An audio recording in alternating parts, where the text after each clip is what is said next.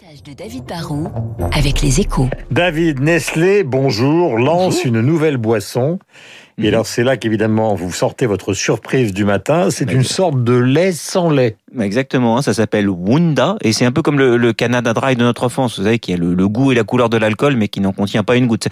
Cette nouvelle boisson que lance Nestlé, c'est une sorte de lait mais qui n'a rien à voir avec une vache ou le moindre animal. Hein. C'est une boisson tirée d'un légume, c'est à base de pois et ça peut remplacer le lait de notre enfance, mais c'est ce qu'on appelle une protéine végétale et donc pas animale. Depuis des années, on peut acheter ce qu'on appelle des laits de soja, de riz ou d'amande. Là, c'est un produit de plus, mais c'est lancé par un géant de l'agroalimentaire. C'est donc pas totalement anodin.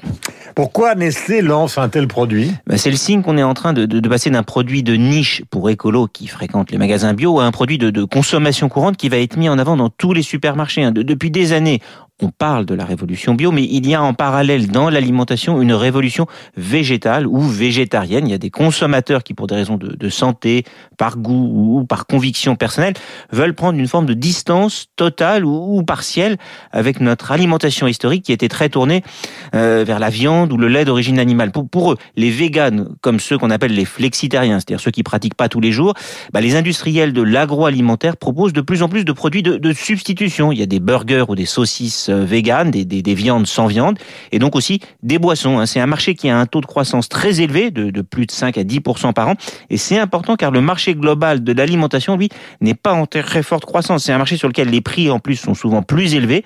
Ça peut donc générer à la fois un surcroît de chiffre d'affaires tout en contribuant à l'amélioration des marges, et ça c'est important pour les géants de l'agroalimentaire. Et Nestlé a des atouts sur ce marché ?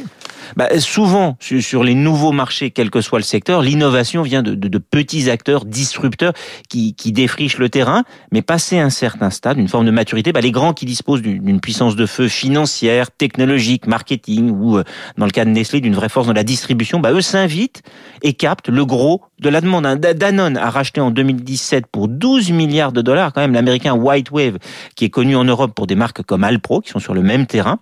Nestlé arrive un peu plus tard, mais franchement, le géant suisse met les bouchées doubles, et puis ils innovent. Alors Wunda, par exemple, offre, selon eux, et je pense que c'est vrai, ce qu'ils appellent un bon profil nutritionnel. Il y a des protéines, des fibres, il y a du calcium, des vitamines, c'est faible en sucre et en matière grasse.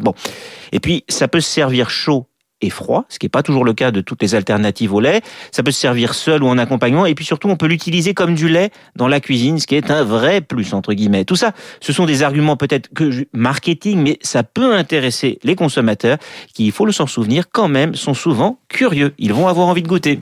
David Barreau sur l'antenne de Radio Classique pour ce décryptage qui a caractère gastronomique n'a pas forcément convaincu Lucille Bréau que voici pour sa météo et son journal. Merci David. Bonne journée.